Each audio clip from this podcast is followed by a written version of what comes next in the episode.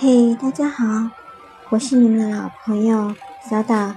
那今天小岛将继续和大家分享傲慢与偏见。迪利亚能够回来，能够保全了人格，这一切都得归功于他。伊丽莎白一想到自己以前竟会那样的厌恶他，竟会对他那样出言唐突，真是万分伤心。他不胜自愧，同时他又为他感到了骄傲。骄傲的是，他竟会一本同情之心，崇尚义气，委曲求全。于是他把舅母信上顾维他的那段话读了又读，只觉得还嫌人说的不够，可是也足以叫他十分高兴。他发觉舅父母都断定他跟达西先生感情深切，推心置腹。他虽然不免因此而感到几分懊恼，却也颇为得意。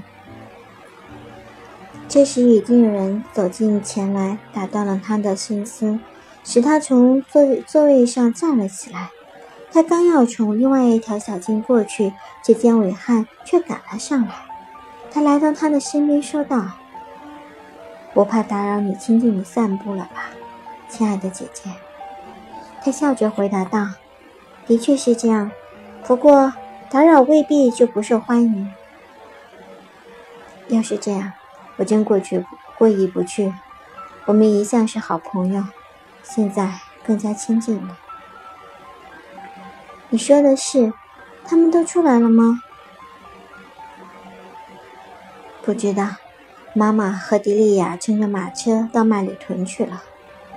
亲爱的姐姐，听舅父母说起，你当真要到彭伯里去玩过了吗？”他说：“当真去过了。”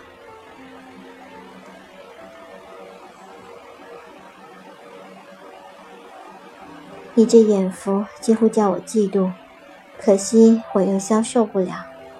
否则我到纽卡斯尔去的时候也可以顺道一访。我想你看到那位年老的管家奶奶了吧？可怜的雷诺奶奶，她从前老是那么喜欢我，不过她当然不会在你的面前提起我的名字。她倒是提到了，她怎么说来着？她说你进了军队，就怕就怕你行事不太好。隔得那么远，传来的话十分靠不住。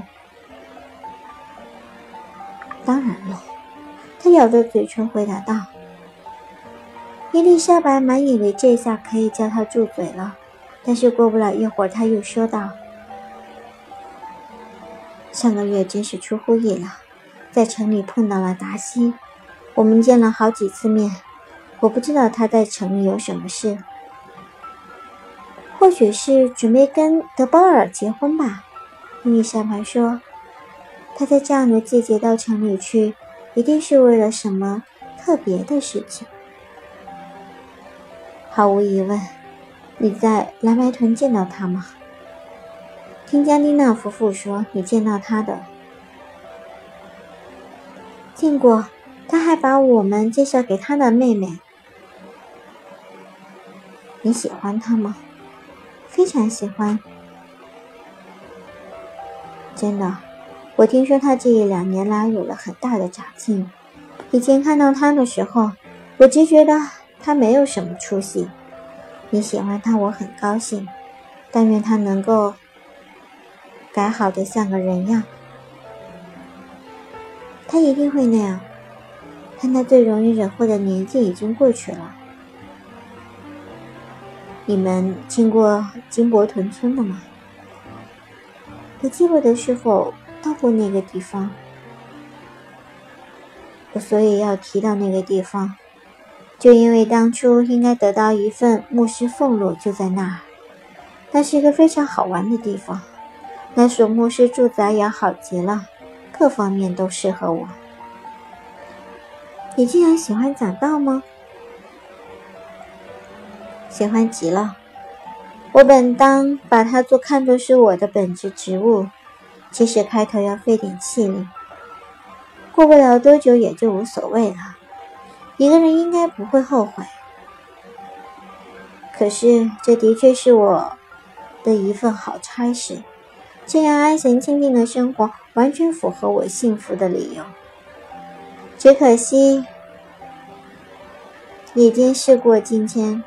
你在肯特郡的时候，有没有听过达西讲起这件事情？听到是听过，而且我认为他的话很靠得住。听说那个位置给你是有条件的，而且目前这位施主可以自由处理。你听到过？不错，这话也有道理。我开头就告诉过你，你可能还记得。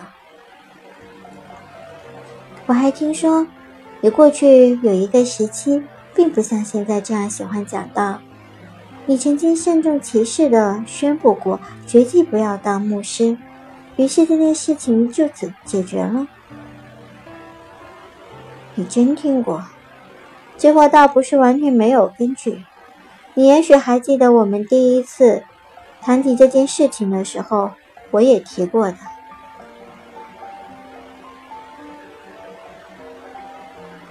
他们两人现在快要走到家门口了，因为他有意走得很快，要甩脱他。不过看在他妹妹的份上，他又不愿意使她生气，因此他只是和颜悦色地笑了笑，回答道：“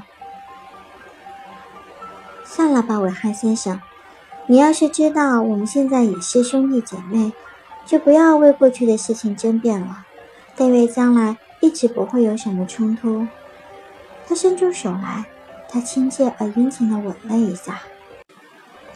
他这时候简直有一些啼笑皆非。他们就这样走进了屋子里。